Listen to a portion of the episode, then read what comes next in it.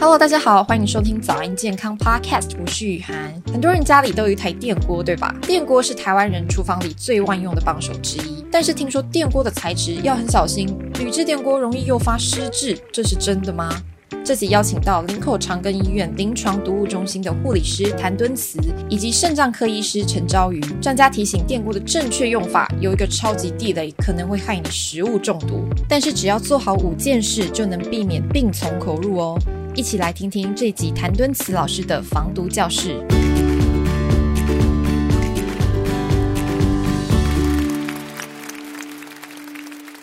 大家好，我是护理师谭敦慈。大家好，我是林口长庚肾脏科陈昭瑜医师。陈医师，这个我们那个年代哈，每个人哈的家中都一定有一个东西叫做大铜电锅哈。可是我们那个年代的电锅呢，锅盖是铝的，外锅是铝的。那之前呢，就大家就常讲说铝锅会让我们的这个失智，所以大家呢都觉得这个电锅要拿去丢了。那这个真的会造成我们的失智吗？其实第一个要先说，大同电锅真的是一个好物啊，就是什么都能煮，然后留学生啦，或者是就是小家庭，就是真的是非常的方便。那其实。它这个呃铝制的这个部分，其实对我们的这个食物烹调，其实它并不会造成任何的影响。对，就是大家以前在意的铝会造成智力的退化啦，或者是有其他的一些神经的病变的影响，其实呃在我们这个电锅的使用，其实并不会有这样的疑虑。对，其实电锅很好用，但是它的网路谣言也很多。对，还有一个呢，最常被问到的。电锅的内锅是不是不可以加自来水？听说这个什么氯会跑到这个食物去，那是不是这个也是？也是网络谣言是不错误的呢，可以说是以讹传讹啦。就是说，其实呃，在电锅呃加热的过程当中，这些氯气的残留，不过其实在加热之后，它其实就会挥发掉了。所以其实跟食物其实并不会有这些残留的风险。所以你看，我们就已经解决掉两个电锅的网络谣言了哈。那其实电锅呢，它真的是蛮好用的。可是呢，我之前看到一个新闻，我觉得蛮可怕的。就有人呢，这个电锅煮饭，然后可能就忘了，或者是哎，隔天就。吃一吃又忘了，又把它盖起来，结果再次打开的时候，里面长满了菌丝哈。这个其实电锅。不能拿来保温吧？嗯，对，其实呃，电锅虽然是它有一个保温的效果在，嗯、但是因为它不能一直维持一个很高的温度，哈、嗯，那所以呃，细菌其实还是容易在这个温暖潮湿的状况之下，它也很容易滋生。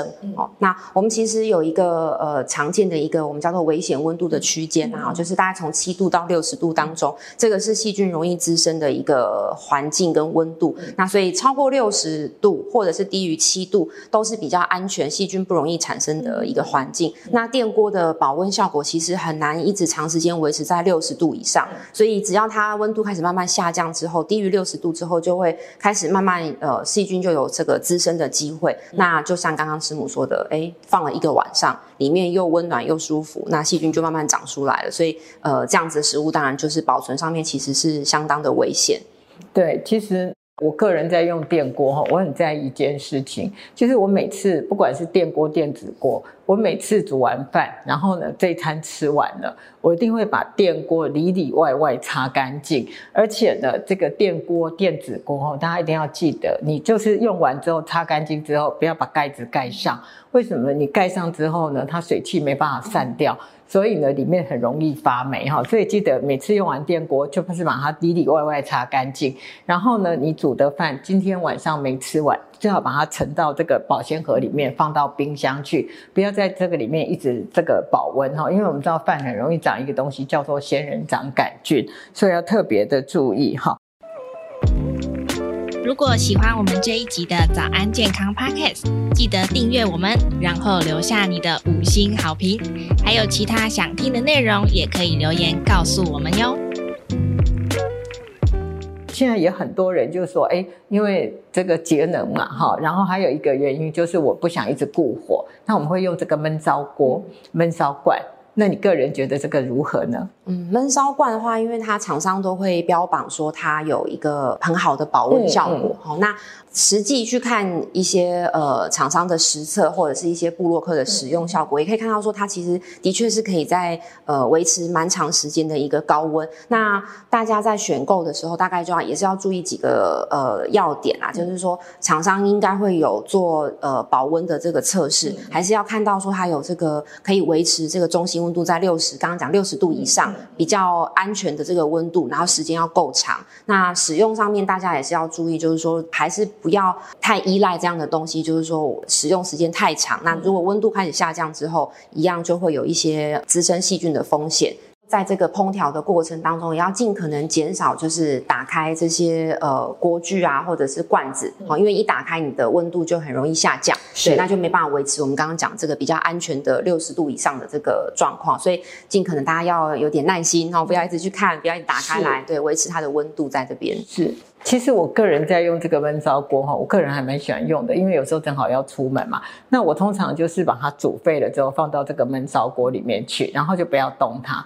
可是呢，我要拿出来吃的时候，我都一定会再把它烧开一次，因为我觉得这样子的杀菌呢会比较效果比较好一点。这是我个人的这个做法啦，所以我觉得它真的是比较节能减碳。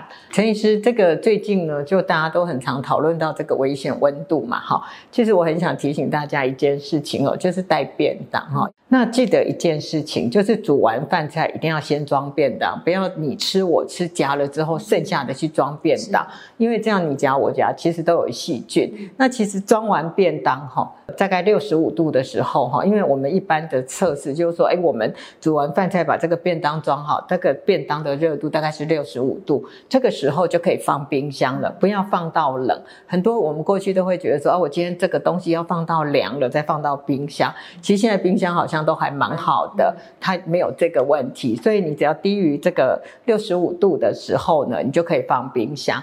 那我们怎么知道是不是六十五度呢？其实你用手去摸，嘿，不会烫你的手，就是六十五度了。那在这边也建议大家，如果可以的话，尽量食物还是当餐就食用完毕是比较安全的。